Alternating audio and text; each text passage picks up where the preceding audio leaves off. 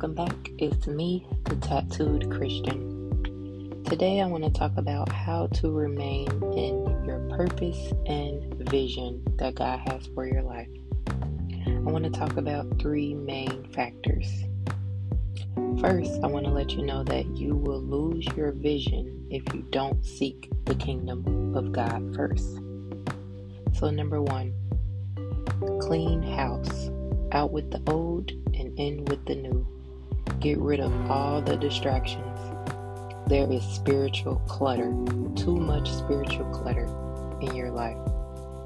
In Mark 4:19, the NLT version, it says, "But all too quickly, the message is crowded out by the worries of this life, the lure of wealth, and the desire for other things." so no fruit is produced. That there tells you that no fruit can produce in your mind if all you do is look around and you see nothing but clutter.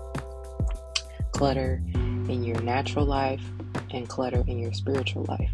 Number 2. Matthew 6:33. But first and mostly importantly, seek first his kingdom and his righteousness. You have to seek the kingdom. You have to be in his grace. You have to seek him to get all of these things done and to remain in your purpose and to continue to see that vision. Number three, be 100% dependent on God's vision and provision. When we look at Mark 6 through 7 and 8, it says, Take nothing, allow God to provide for you. God would never ask you for anything less than everything.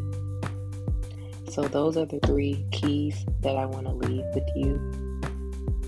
If you want to continue to be in your purpose and your vision that God has on your life.